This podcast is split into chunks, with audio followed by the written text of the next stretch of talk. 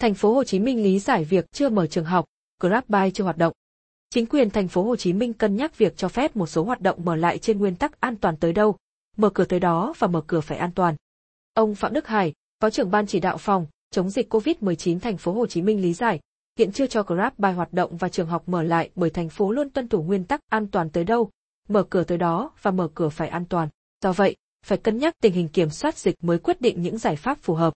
Theo ông Hải, số liệu ca mắc mới của thành phố trong tuần qua so với tuần trước có sự thay đổi. Ca mắc của tuần trước, từ 29 tháng 10 đến ngày 5 tháng 11 chỉ có 6.622 trường hợp, thì tuần này, từ 6 tháng 11 đến ngày 12 tháng 11 lên 7.752 trường hợp.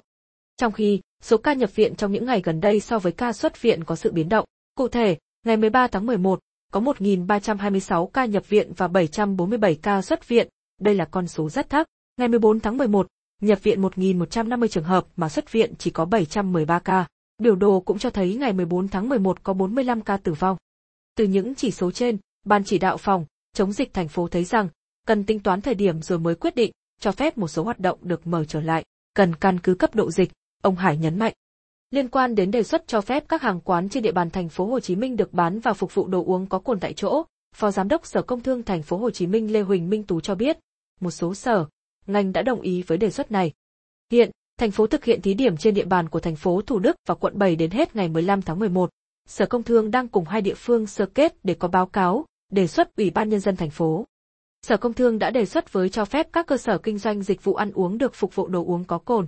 Tuy nhiên, việc này còn tùy thuộc vào cấp độ kiểm soát dịch bệnh và sẽ áp dụng theo từng cấp độ dịch, không phải cấp độ nào cũng đều được phục vụ đồ uống có cồn.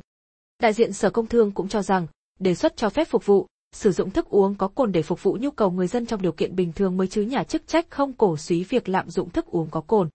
Đối với quá trình khôi phục hoạt động sản xuất kinh doanh, các doanh nghiệp sản xuất trong khu công nghệ cao đã quay trở lại hoạt động 100%, các doanh nghiệp trong khu chế xuất, công nghiệp là 96%, còn lại trên 90% doanh nghiệp công nghiệp nằm bên ngoài các khu trên quay lại hoạt động sản xuất.